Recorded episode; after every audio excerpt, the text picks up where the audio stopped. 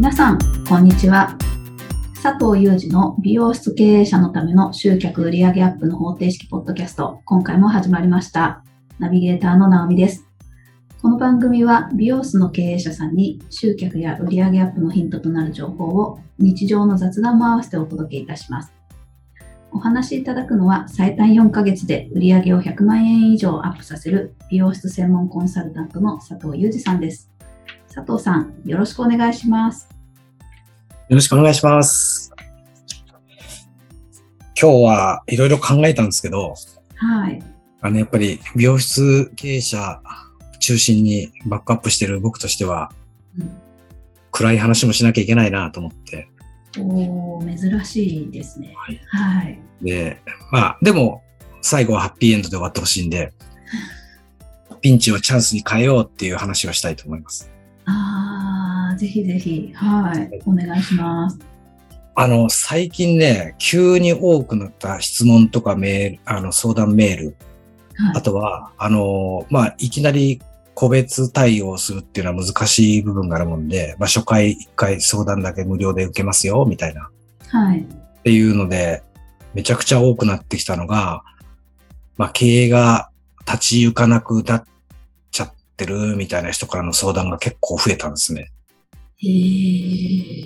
うん、まあ、あんまり明るいっていうかいい話じゃないんですけど、うん。で、まあ、原因がまあ、二つ考えられてるんですけど、はい。まあコロナが長引いてるっていうのがまず一つあって、うん。で、ここへ来て、とにかく、また緊急事態宣言が出てるはい。都道府県結構多いじゃないですか。うん。で、感染者の数もちょっと前と桁が変わってきてますよね、一つ。あー、そうなんですよね。うん。で、でも、例えば、あまあ、関東圏のニュースがこっちはよく流れるんで、うん渋谷とか新宿とか、一部、なんつったかな、大久保って言ったかな、大久保っていう地域があるんですけど、そこはあの、韓国関係の商材売ってたり、まあ安い居酒屋さんが立ち並んでるとことか、うんうん。そういうとこなんかは全然飲み屋さんも営業してるんですって、朝4時5時まで。えー、はい。で、渋谷新宿なんかを見るとガッサガサ人映ってるじゃないですか。一時期閑散としてた時もあったんですけど。うんうん。で要するに、そこへ出てきてる人ってどういう人たちかって若い人が多いわけですよね。あー、はい。10代、10代、まあ30代ぐらいまでですかうん。で、感染してる人たちもそういう人たちが多いわけじゃないですか。はい。で、逆に言うと、そういう人たちが外へ出て、今、ガンガン平気でも慣れちゃって出てるってことは、うん。客層としてその辺のお客層だけを取ってる店だったら、まあ問題ないんですよね。うん。外へ出るっていうことに抵抗ないわけだから。うん。だけど、やっぱり、ある程度年齢来ると、やっぱり、今この時代にあんまり外へ出るってことをますます控えちゃってて、うん。だからそういうとお客様、年齢層をターゲットにしてるとこは、売り上げが本当に軒並み平均で2、3割下がってても普通だね、みたいなうん。で、特にと都市部一等地、駅前みたいなとこにある、要するに人が周りからたくさん来てたようなとこ、はい。若い子対象の店は別かもしれないけど、そうじゃない店は、もう下手をするとどんどん閉めてっちゃってるみたいな。うん。うん。で、現実これ、とにかく、あの、その都会のそういう一等地と言われるとこの物件情報を見たら出てくると思うんですけど、美容室抜き、居抜きっていうのがすごい増えちゃってるんですよ。え、だから実際、ぼあの、僕と関わってる人じゃない人たちの方がはるかに多いんだろうけど、そういう人たちもどんどんお店をまあ閉めちゃってるというか、縮小してるというか。うん。でも、おそらくメーカーとか取引先の材料屋さん、まあディーラーさんの営業さんと話をしたら、こういう暗い話ってあんましないんですよ。えー、なぜかっていうと、やばいですよ、やばいですよ、やばいですよって言ったら、うちも、いや、なるべく商品取らないようにとか、うん。破細工したくないからってなっちゃうじゃないですか。だからメーカーさんとかディーラーさんは、もう、いや、こういう中なんですけど、めちゃくちゃこんな店があるんですよって、そういう店ないわけじゃない。あることは事実なんだけど、そういう話しかしていかないから、なるほど。美容室経営者が実感することってあんまないのかもしれないですよね。うんまあ自分がもうあの一点閉めたとかっていうのとは別ですけど。はい。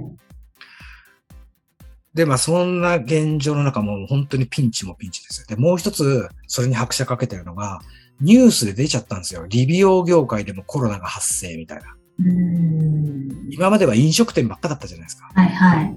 飲食店ばっかだったら、そのうちあのデパートとかスーパーでも発生。だからう、んあの、食品売り場が閉めてたりとか、うん一人せ人数制限したりとかやってるとかやってましたよね。うんうんあれきっと、あの、これは僕が今から例える話ですよ。はい。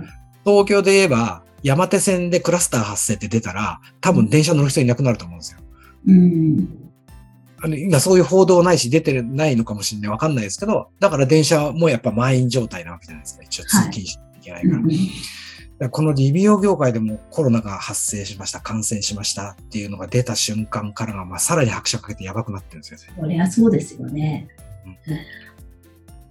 で、まあ、ここまで本当に良くない話、暗い話なんですけど、うん。でもまあ、僕のところへ相談に来る方は、まあ、ヒアリングって言いますけど、どういう状況ですかっていろいろ聞かせてもらうじゃないですか。そうすると、みんな苦しい中でいろいろ教えてくれるんだけど、結局じゃあ今、す売り上げがゼロになったわけじゃないわけで、はい。今どういうお客さんが残ってくれてますかって聞くと、はい。本人たちも分かってないんですけど、うん。結構いいお客さん、うん。毎月来てくれるようなお客さん、はいはい。いわゆる常連さんって言われるうん。お客さんは、それでも大丈夫って言いながら来てくれるんですって。ああ。おうおうおう。で、もともと2ヶ月に1回とか3ヶ月に1回とか人によっては4ヶ月に1回とかってもちろんお客さんいるはずで。そういう人たちが来なくなってると。ええまあ、こ絶対にもう二度と来ないわけじゃないだろうけど。周期が伸びてるってことは、美容室にとってみると客数が減ってるわけじゃないですか、1ヶ月の営業が。だからその分の人たちで、やっぱ2割、3割減ってるパターンかなっていうのが、こう、なんとなく聞いてるうちに分かってきたんですよ。ああ、なるほど。うん周期の伸びてる人たちがいるのと、プラス、まあ、常連さんのいつもあの来てくださる方たちは変わらずっていう、そういう感じが多いってことですね。そうですね、聞いてると。うんうんうん、で、で、それで僕は思ったのは、常連さん、いつも来てくれる、しょっちゅう来店回数も早い人って、ある意味、いいお客さんだし、もっと言うなら VIP 客なわけじゃないですか。うんうんだから、単価アップのチャンスだなと思ってるんですよ。おっと、もっと今ですか？今です。だって、いいお客さんでお金をたくさん使ってくれたり、髪の毛に、だってシャンシャンプー買ってくれたりとか、うん、カラーで言えば一番いいカラーをやってくれてるとか、そういう人たちじゃないですか。はいはい。いいお客さん、常連客、しょっちゅう来てる人っていうのは。うんうんで、その人たちの特徴っていうのは、これちょっと、あの、業種違いで言うと、あの、こういうことなんですよね。例えば、まあ、メルセデス・ベンツが一番高い車とは言いませんけど、まあ、有名なところでメルセデス・ベンツってみんな高いってイメージあるじゃないですか。はい。メルセデス・ベンツを買ってる人は新型が出ると絶えず買い替えていくわけですよ。うんうんで新型って絶対値段上がってますよ。うん、下がることってないですよね、新型。はい。で、それと一緒で、そういうふうにいつも、あの、しょっちゅう来てくれるお客、お金をたくさん使ってくれる、いい、一番高いメニューを選んでくれるお客さんたちっていうのは、その上があるよってことを教えてあげれば、そっちへ行く確率がすごい高いんですよ。うーん。伝わってます？はいなるみさん女性だからな、僕、あの、ブランド品に興味があるっていうのは聞いたことないけど、もし、ナオミさんがビトンがすごい好きでビトンばっか買ってたとするじゃないですか。うんビトンの財布だって出るたんびに値段上がってますよね、あれ。下手すりゃ定番のだって上がったりするわけじゃないですか。確かに。だけど、なんていうの？ビトラーっていうの？ビトンが好きなナオミさんがいるとしたら、もしかしたらカードの分割払いで新しい財布買うかもしれないじゃないですか。うーん。要するに、それを維持していくだけじゃなくて、それよりもっといいもの、もっといいものっていうのを欲しくなる傾向が強いんですよね、そういう人たちって。うんうんうん。じゃあ、あとは何が必要かって言ったら、美容室が、そういうももっと高い、もうこういう言い方が良くないのかね、さらにもっと良くて値段の上がるものっていうか、いいものを、ありますよって見せてあげればいいわけですよね。だって、ビトンの店員さんが電話してきて営業なんてしないでしょ。新しい財布が出ましたとか。メールとかも来ないじゃないですか。もう、し興味があるから、こっちからお客さんの方がひ探してますよね。確かに。あの今年の12月からビトンの財布が新しいのが出ますなんて知ってるわけじゃないですか。うんとま、まだ写真でしか見てないのに、もう買う気満々で買いに行くわけですよね。真っ先に欲しいみたいな。確かに。全員とは言いませんけど。だから、僕たちがしなくちゃいけないのは、営業じゃないんですよね。はい。新しいのが出ましたとか、あ さらにいいものがありありますよとか、用意できましたよって言ってあげるだけでいいといやーあ、じゃあ、どうですかも言わなくていいってことですね。そうですあ。僕はいいと思ってます。っていうか、あの、それ言葉で言おうと思うからみんな引くんですよ。嫌になっちゃそううみたいな。ですよね。ちょっと抵抗ありますもん。だって、うんせっかく来てくれてる人が、なんか、にちょっとなんか、うん、金額が上がりますよみたいなのって、うんもし、もしこれ言って来なくなっちゃったら大変だなとか、そうですよね。嫌われたらどうしようとか。うんすごくわかります。だから、言葉で言うんじゃなくて、すごくベタでみんな知ってますよ。新しい魔法の方法じゃなくて、うんポップでそれを書いてあげればいいんじゃないですかって話です。簡単に言うと。うんああ、それだったら気が楽ですね。うん。あの、メルセデス、え例えば、12、この12月、メルセデス・ベンツ新型が出ますっていうぐらいじゃないですか。メルセデス・ベンツって。うんうんうん。あの、エンジンがな何 cc で何馬力でこんなに加速が速くてなんて、そんなの後からついてくる話じゃないですか。新型誕生とか新型が出ます。新しいカラーが登場しましたとかっていうぐらいで、全然十分なわけで。で、あの、できればですけど、ポップだけじゃなくて、えっと、DM とか、うんもしメールアドレスを知ってるんだったらメールとか、うん SNS で繋がってんだったら、ポップで書いてあること、ずらずらずらずらずらずらずらずら文章を書くんじゃなくて、登場です。あの、用意で、ご用意できました。ぐらいの案内を、たただ、全く同じものをそれで送ってあげればいいだけですよ。そんな程度でって言ったらなんですけど、それくらいでいいんですね。その重みで。うんうんうんあの、なんていうの、だから、それを、ビトンの財布を買ったことない人、使ってない人、メルセデス・ベンツに乗ったことない人には、いや、メルセデス・ベンツってこんなにいいんですよ。僕トヨタ好きですけど、例えばトヨタのクラウンよりもこんなにいいんですよって説明、比較していかないと、買ってくれないじゃないですか。うんうんビトンの財布だって使ったことない人、持ったことない人だったら、いや、なんか普通な高級感ないく見えるけど、みたいなビトンの財布を見ても、いや、すごいんですよ、ビトンって言って、ビトンとこんな違うんですよって説明しなきゃ買ってくれる。だから、要するに営業かけなきゃ売ってくれない。だけど、ビトンの財布をずっと買ってる人、メルセデスを乗ってる人、今あなたに来てる、お店に来てる、あの、残ってくれてる、しょっちゅうまで相変わらず来てくれてる人は、いいお客さんなわけですよ。うんだから、新型が出ました。新しいのが登場しました。とか。こういうのが、あの、ご用意できましたっていうだけで、興味を持ってくれる。確率が高い。全員とは言いませんよ。うんもういつも良さ、ずあの、僕のお店の良さ、直美さんのお店の良さも分かってるわけだから、はい。今まで多分直美さんのお店で営業ガンガンかけたこともないだろうし、うんうちのお店でももちろんガンガンかけてないから、新しいのがご用意できました。いやー、これは営業されるって多分思わないはずですよ。ああ、そっかそっか。今までと何ら変わらなくていいってことですね。あ嬉しい。それは嬉しいですよね。本当それだけ。だから提案してるだけ、教えてあげるだけ。うんで、ずらずら文章いらない。うんうんうん書けば書くほど読みにくくなるし、読むの嫌になるし、読む方は営業かけられてる感が出てくるから。うん、絶対そう。はい。ですよね。うんうんで、興味を持った人は、これど、今までのとどう違うのかとか、うん勝手に聞いてくるから、聞かれたことに対して答えればいいだけなんで、はいあの、僕らっていうか美容師としても楽だと思うんですよ。うん説明しなくていいっていうこと。うんで、あの、何も言わない人もいますよね。うんうん DM を出した。例えば LINE でもいいうち送ってみた。はいで、ポップも店内にあった。うんそしたら、今日の予約、一番最初の時間に直美さんが入ってる。うんいつも来てる直美さんが入ってるうん。で、直美さんもしかしたら LINE 無視してるかもしれないし。だけど、店に入って鏡の前に座ったら、ポップで新しいものがご用意できましたって書いてある。それは目に入るじゃないですか。うんうんうんだけど、直美さんが、やばいやばい。私今月お金使えないと。今日お金使えないと。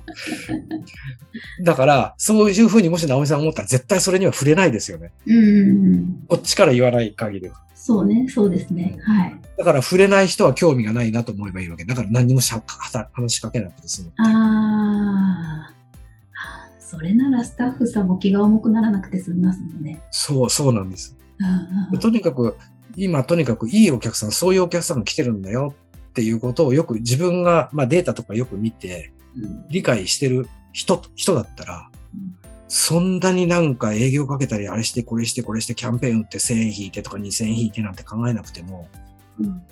あ、別に値段引かなくていいとか引いた方がいいっていう話じゃなくて、そういうふうに文章、目で見て案内をかけてあげるだけで、買ってくれる、選んでくれる確率がすごい今高い状態でもあるっていうことなんですよ。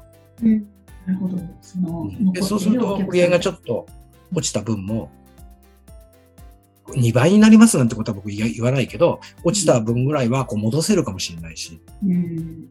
で、売り上げが戻す、戻したらどういうメリットがあるんですかって言ったら、いやいや、売り上げが戻っただけだから、前と変わらないじゃないですかっていうか考え方もあるかもしれないけどうん、うんうん。よく考えてほしいんですよ。売り上げがす、例えば2割3割下がったってことは、お客さんの数が減ってるわけじゃないですか。うん。